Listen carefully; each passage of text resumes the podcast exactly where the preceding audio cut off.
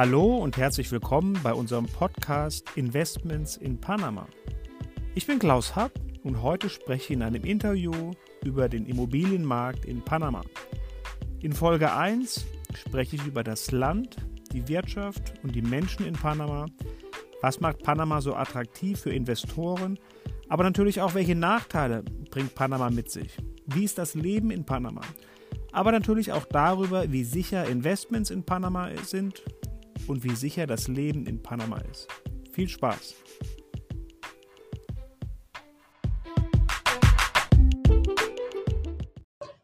Hallo und herzlich willkommen zu einem neuen Interview. Heute habe ich Klaus Happ bei mir von Frapan Invest und das ist ein sehr, sehr spannendes Thema, denn es gibt ja verschiedene Investmentmöglichkeiten um den Globus verteilt und ja, der Klaus hat sich darauf spezialisiert, dass man in Panama ähm, ja, Investments tätigen kann, hauptsächlich für Immobilien und noch ein paar andere Sachen, aber darüber reden wir gleich im Detail. Und ich denke, das ist ein sehr, sehr spannendes Gespräch, weil es halt einfach mal ein bisschen ja, außerhalb der Box ist und man eben nicht nur in seinem Heimatland sich was anschauen kann, sondern ja auch weltweite Optionen. Und Klaus, vielen Dank, für, äh, dass du heute hier bist und da bereit bist, ein Interview zu geben. Ja, freut ähm, mich. Ja, vielleicht am Anfang wäre es vielleicht mal super, wenn du dich kurz ähm, vorstellen könntest und wie du also darauf gekommen bist, in pa äh, Panama zu investieren. Klar, mache ich gerne. Also hallo auch von meiner Seite.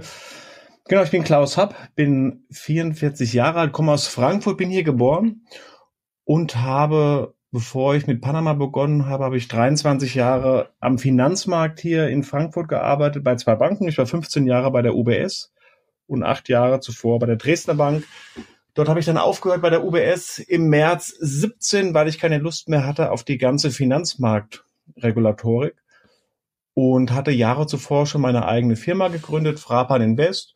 Und mit Frapan bin ich dann live gegangen im April 2017. Woher kam oder woher kommt, sage ich mal, mein Herzblut für Panama, kommt durch meine Frau, weil meine Frau ist Panamenier, also kommt aus Panama und ihre ganze Familie.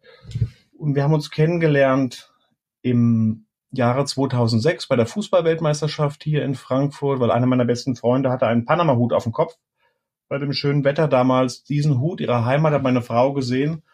Und so waren wir im Kontakt und dann, ja, von da an ging es eigentlich los. Meine Reisen nach Panama und ähm, na, ich war zu Beginn natürlich in Panama aufgrund dessen, die Familie dort kennenzulernen und aus touristischen Gründen ab 2008. Und das Land hat mich von Anfang an begeistert. Ähm, wegen der Natur, wegen den Menschen dort, aber vor allen Dingen auch wegen dem Wirtschaftswachstum und der Geschwindigkeit, wie sich die Dinge dort verändern, was man bei uns in so einem Land, wo ja alles so organisiert ist wie in Deutschland, gar nicht mehr so sieht, diese Veränderung mit dem Auge, äh, sieht man das in Panama doch sehr deutlich. Und deswegen habe ich dann irgendwann angefangen, im Jahre 2013 für unsere Familie eigene Immobilien zu kaufen. Und als mir dann das Leben in der Bank, mein Berufsleben nicht mehr so viel Spaß gemacht hat, habe ich mir überlegt, das, was ich für mein eigenes Geld zur Diversifikation mache, kann ja gegebenenfalls auch sinnvoll sein für die vermögenden Menschen, die ich bisher am Kapitalmarkt betreut habe. Ja, und von daher habe ich dann 2015 die Frapan Invest gegründet, damals noch um ein Visum für Panama zu bekommen. Und dann bin ich live gegangen, operativ mit Frapan im April 2017. Was machen wir? Wir helfen und unterstützen vermögende Investoren, um in Panama im Immobilienmarkt zu investieren. Genau, bieten da den kompletten Service an, von der Beratung, für die, auch die Direktinvestition. Wir investieren direkt für Leute, auch in deren Namen Immobilien in Panama, wenn das gewünscht ist. Und wir verwalten die Immobilien auch dort. Das, was wir machen und woher eigentlich, ja, mein Fable für Panama kommt. Mhm. Ja, super spannend schon mal. Wir gehen ja gleich dann auch noch tiefer darauf ein, ähm, welche Optionen man da hat, warum das so interessant ist.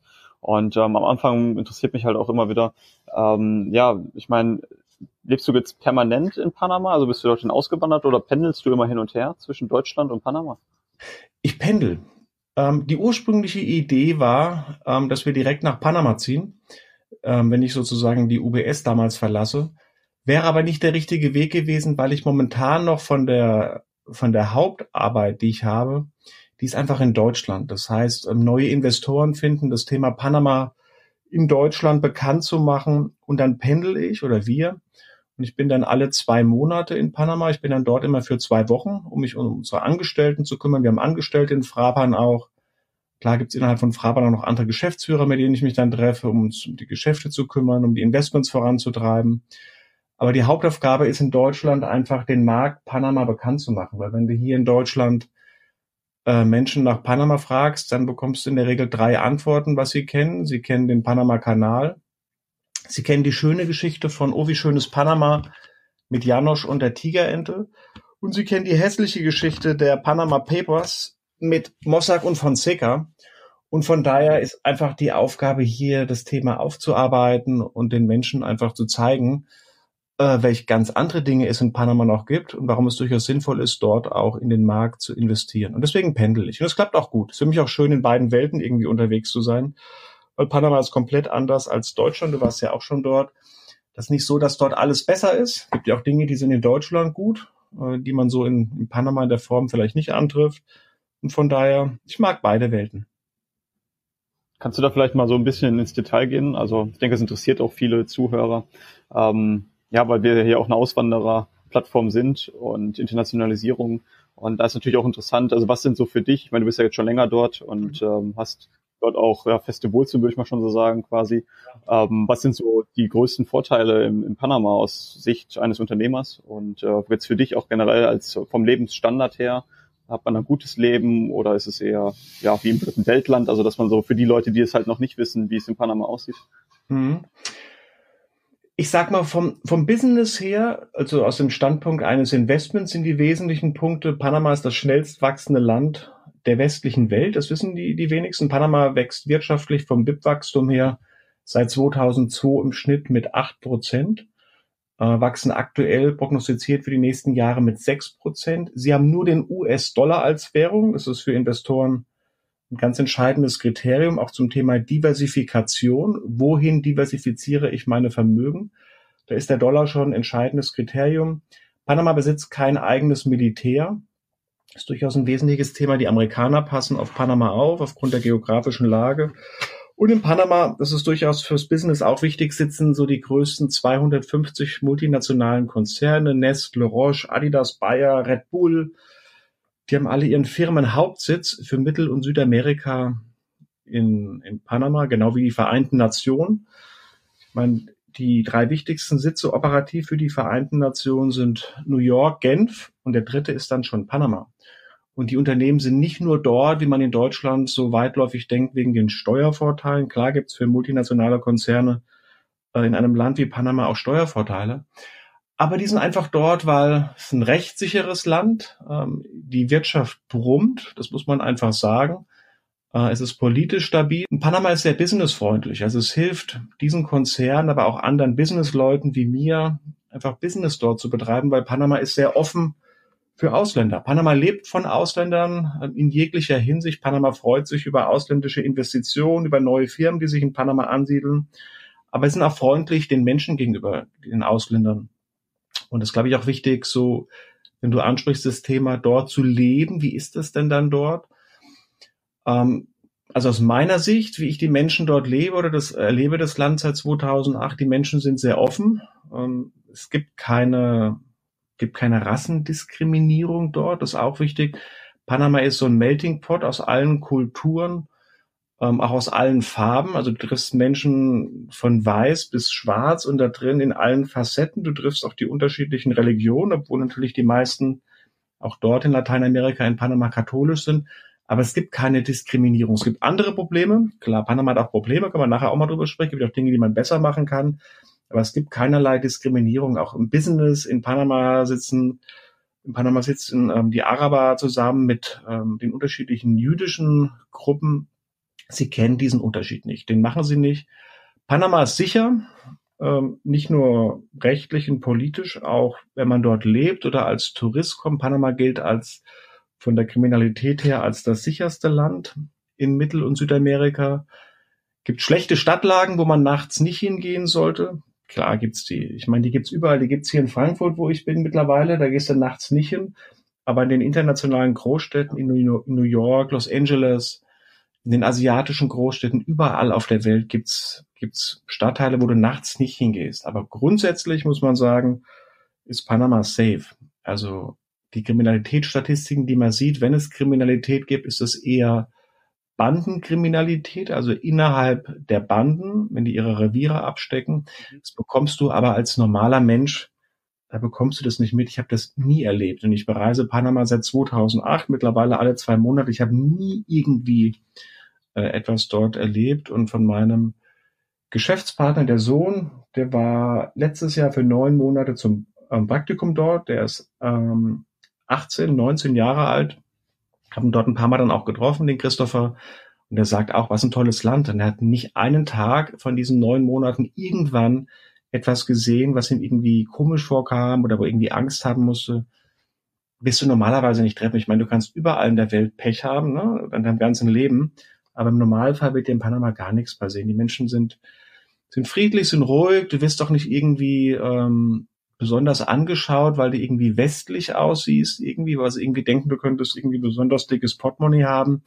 Gibt's in Panama nicht, weil die Amis haben halt nun mal über ein Jahrhundert dort gelebt. Ne? Die haben den Panama-Kanal gebaut, der 1914 fertiggestellt war. Und dann haben die über ein Jahrhundert ähm, dort gelebt, weil der Panama-Kanal war ja amerikanisches Staatsterritorium bis zum Jahr 2000. Das heißt, Zehntausende von Amis waren immer in Panama gewesen. Das heißt, sie sind gewohnt, mit anderen Kulturen, mit westlichen Kulturen, mit westlichen Menschen zu leben. Es kommt niemand zu, der dir irgendwie nach Geld bettelt oder dich irgendwie anders anguckt. Und Panama ist, Panama ist ein Melting Pot. Alle sind dort irgendwie zu Hause, im Speziellen in Panama City. Ja, nee, kann ich auch, also kann ich voll nachvollziehen und ähm, ist auch häufig so, dass man die Sachen hört, dass ähm, in gewissen Ländern es äh, ja alles schlecht ist oder dass es hochkriminell ist. Klar, man muss immer überall aufpassen. Ich bin gerade hier auf den Philippinen und es ist auch, jetzt äh, hört man in den Medien, ist häufiger das Negative zu sehen, aber wir haben auch hier bei uns auch ähm, Dauerauswanderer oder langfristige Auswanderer schon interviewt, die auf den Philippinen leben und die, die haben ja auch nie wirklich negative Erfahrungen gemacht.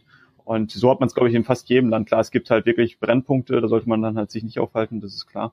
Klar. Aber ähm, ich denke auch, dass, dass Panama zu den Ländern gehört, die wirklich ähm, ja, ja auch safe sind und ähm, wo man jetzt nicht so, wenn man halt mit einem gesunden Menschenverstand durch die Welt äh, reist oder dort ist, dass man da sich wenig, wenig Gedanken machen muss. Ja.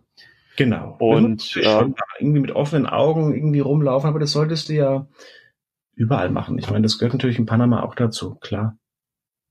Genau, sowieso.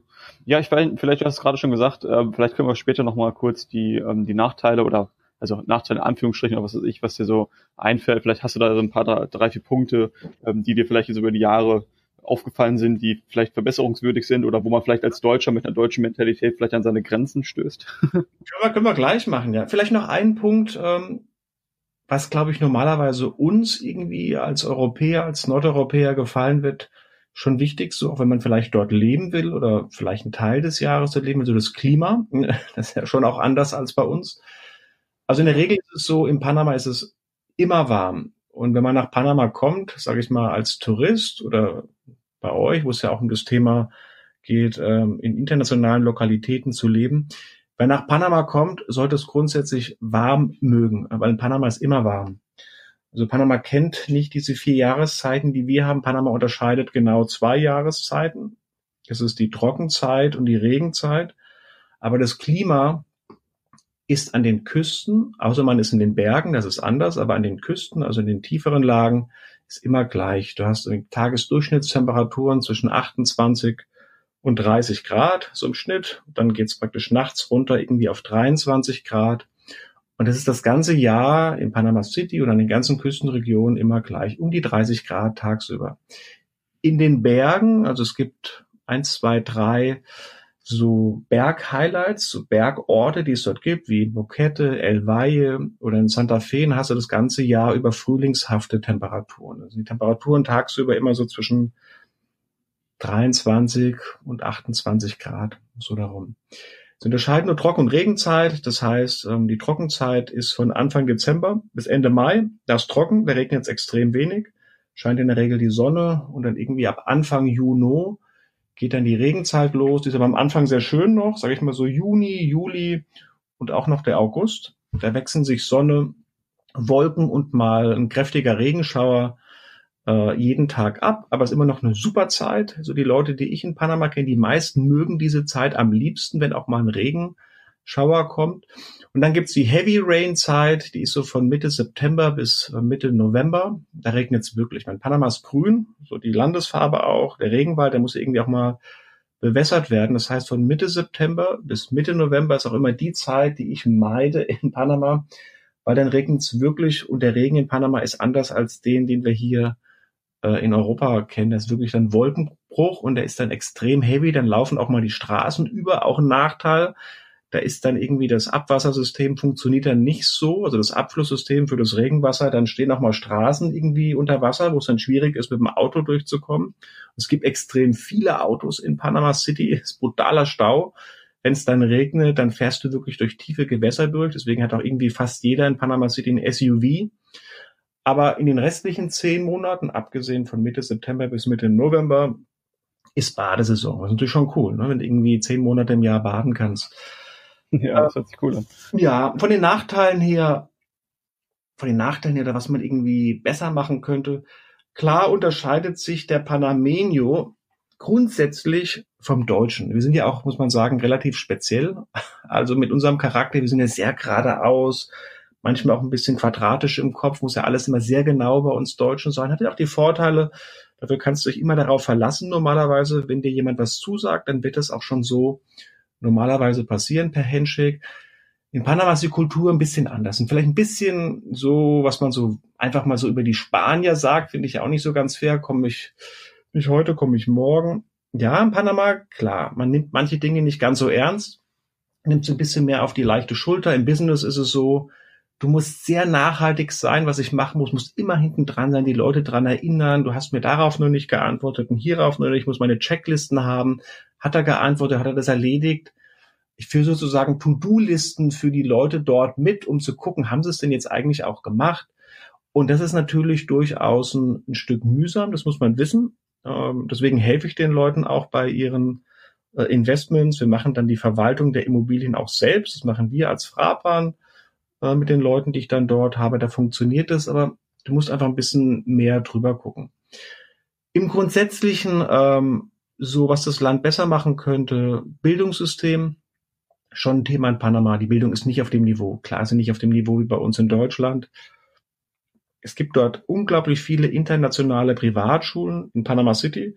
Es gibt die deutsche Privatschule, ist die Kopernikus-Schule, kostet aber pro Kind im Monat für die Schule, für den Transport und so weiter, kostet dich ungefähr 1000 Dollar netto, von deinem Nettogehalt im Monat, um dein Kind dort auf die Schule zu schicken gehst da auf die englischsprachigen internationalen Schulen, wovon es sehr viele gibt, wirklich auch sehr gute Schulen, weil es halt so viele internationale Menschen in Panama gibt, gibt es auch diese Schulen. Dann wirst du irgendwie zahlen zwischen 1500 und 2000 Dollar im Monat, das ist schon sehr viel. Musst am Anfang noch eine Antrittsprämie bezahlen, die wird sich irgendwo bewegen zwischen, je nach Schule, zwischen 8 und 15.000 Dollar einmalig am Anfang als Spende für die Schule, schon heftig, ne? Ja, das ist ordentlich, ja. Ja, das ist ordentlich. Und ähm, ich sag mal, die, die Panamenios Privatschulen, wo so meine Frau war und die, die Geschwister, die kosten vielleicht 400 Dollar im Monat.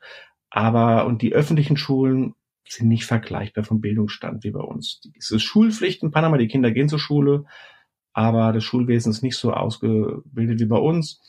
Du bist in Panama City, ich meine, du warst selber dort in Panama City, hatte ich vorhin schon mal kurz erwähnt, Nachteile auch brutaler Stau. Jeder Panameño hat ein Auto. Ich meine, hast einen Haushalt, irgendwie mit Mama, Papa und drei ähm, erwachsenen Kindern. Wie viele Autos stehen da vor der Tür? Fünf. Ja, weil jeder hat ein Auto, ist ein Statussymbol in Panama. Panamenios sind Statusleute, brauchen auf jeden Fall ein Auto. Sie laufen nicht gerne, dementsprechend äh, brutaler Stau in der City morgens, mittags und abends. Das heißt, wer sich nicht irgendwie leisten kann, mitten im Finanzzentrum zu leben oder an seinem Arbeitsplatz zu leben, wenn der in der Stadtmitte ist oder lebt vielleicht ein bisschen im Vorort, fährt er morgens zwei Stunden rein, weil jeder beginnt halt morgens um acht Uhr zu arbeiten.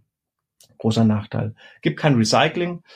Alles kommt in einen, alles kommt in eine Tonne, ne? Irgendwie der Geflügelschenkel kommt zusammen mit dem Plastik und sonstigen in die, in die Tonne zu Hause, wird vor die Tür gestellt, dann kommt ein großer LKW, der holt das ab, der schmeißt es auf den Müllberg, dann gibt's ein paar Mal, wenn ich mal hingefahren habe, mir die Mülldörfer anguckt, wo auch die die armen Müllkinder leben, die dann die, das recycelbare Material dann einsammeln, von irgendwelchen korrupten Firmen, die das dann zum Beispiel nach Deutschland schippern, wo sie es dann verkaufen können.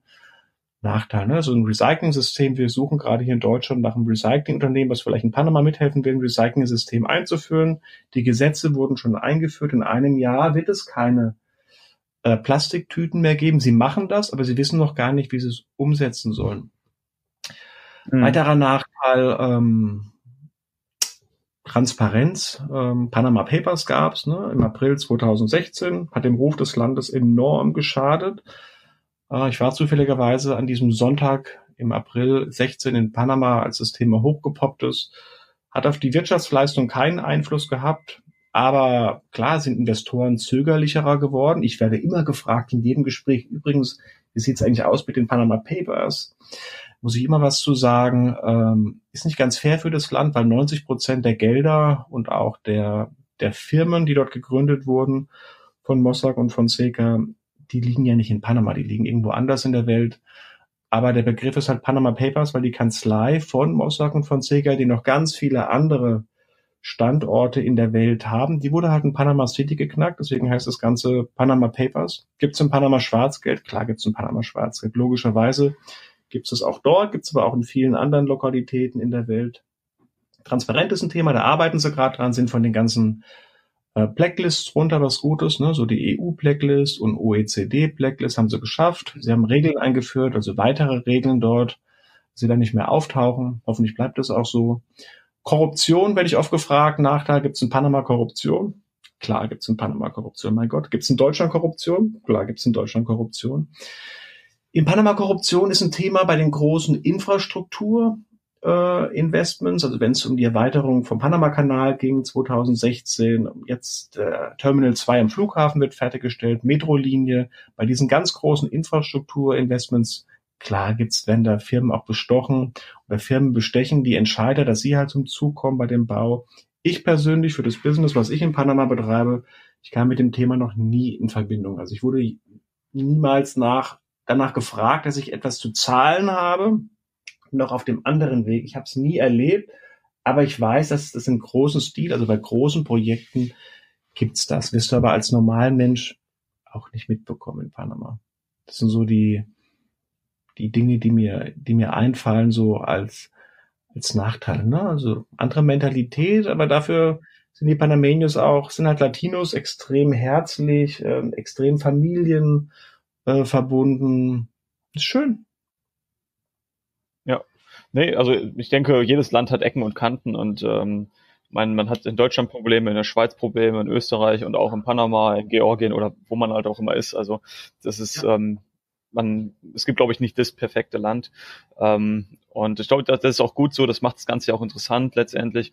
Ich meine, lass uns jetzt mal ein bisschen auf die Investments ähm, übergehen. Ähm, mhm. Ich meine, als Deutscher oder gerade aus dem deutschsprachigen Raum ist man ja sehr, sehr sicherheitsbehaftet. Das heißt, man möchte natürlich schon irgendwie Rechtssicherheit haben, man möchte irgendwie, ja, auch nicht, ähm, viele möchten nicht so viel Risiko eingehen. Wie sieht es denn jetzt aus, wenn ich in Panama mich dazu entscheide, bevor wir jetzt auf die konkreten Investments oder was ihr da für Möglichkeiten anbietet, ähm, wenn ich da, sage ich mal, Immobilien oder irgendwas kaufe, ähm, habe ich da überhaupt irgendeine Sicherheit? Bin ich als Ausländer, ins, werde ich da ins Grundbuch eingetragen? Gibt es irgendwelche Investitionsschutzabkommen oder was, also was kann man dazu sagen, wenn ich dorthin Geld transferiere? Wie sicher ist das?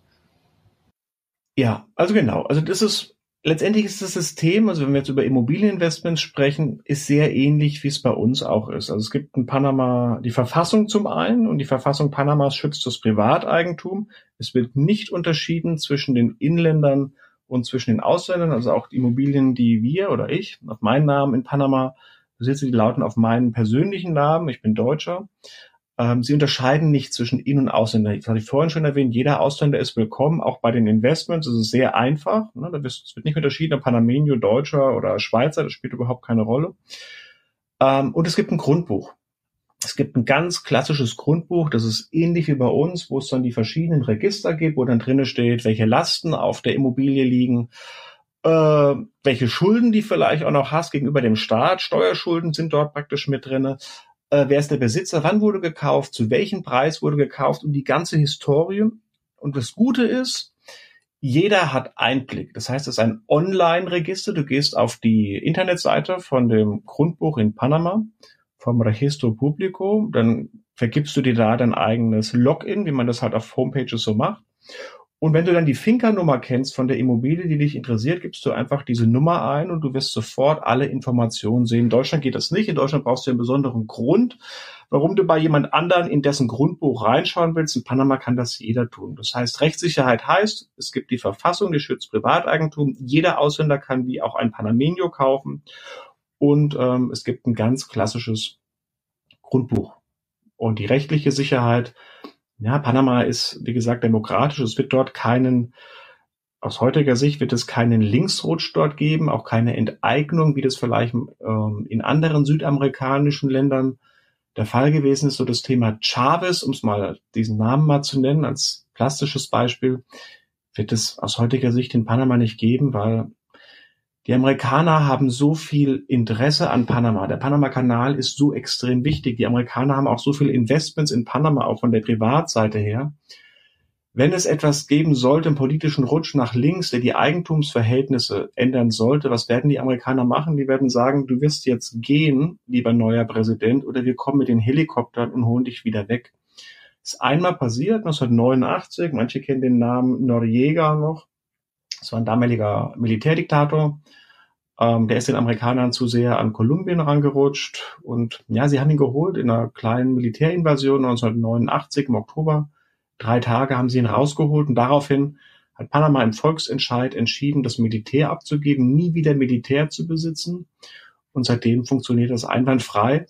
Und, und ich werde manchmal gefragt, vielleicht noch ergänzend, ja, ist denn Panama sicher so als Standort und so? Und da kann ich ja all die Dinge sagen, die ich jetzt so gesagt habe. Ne? Ich meine, warum ich dort mein Business betreibe, warum ich kein Banker mehr bin. Mein früheres Leben war natürlich finanziell viel sicherer. Ne? Jeden Monat kam irgendwie ein schöner Scheck aufs Konto. Ich habe es trotzdem gemacht.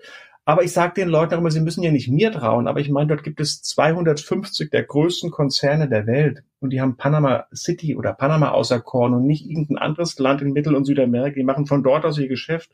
Und Nestle wird schon sein Länder-Research gemacht haben, wo es unter anderem auch um das Thema geht, Sicherheit, Rechtssicherheit, Sicherheit für die Angestellten, für die Tausenden von Mitarbeitern, die die Firmen dort haben, die müssen sich ja wohlfühlen. Fühlen die Mitarbeiter sich nicht wohl, werden die Konzerne keine gescheiten Angestellten finden, wird das Geschäft nicht funktionieren. Das ist das einfache Spiel.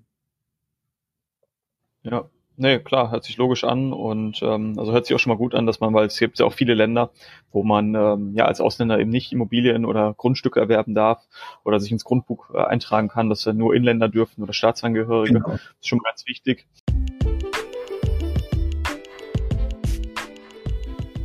Dies war der erste Teil meines Interviews über den Immobilienmarkt in Panama. Im zweiten Teil spreche ich darüber, warum Investments in Panama so attraktiv sind welche Renditen man dort erzielen kann und wie einfach es ist, seinen festen Wohnsitz in Panama zu bekommen. Falls Ihnen unser Podcast gefällt, freuen wir uns über eine gute Bewertung und empfehlen Sie uns gerne weiter. Alles Gute und bis bald, Klaus Happ.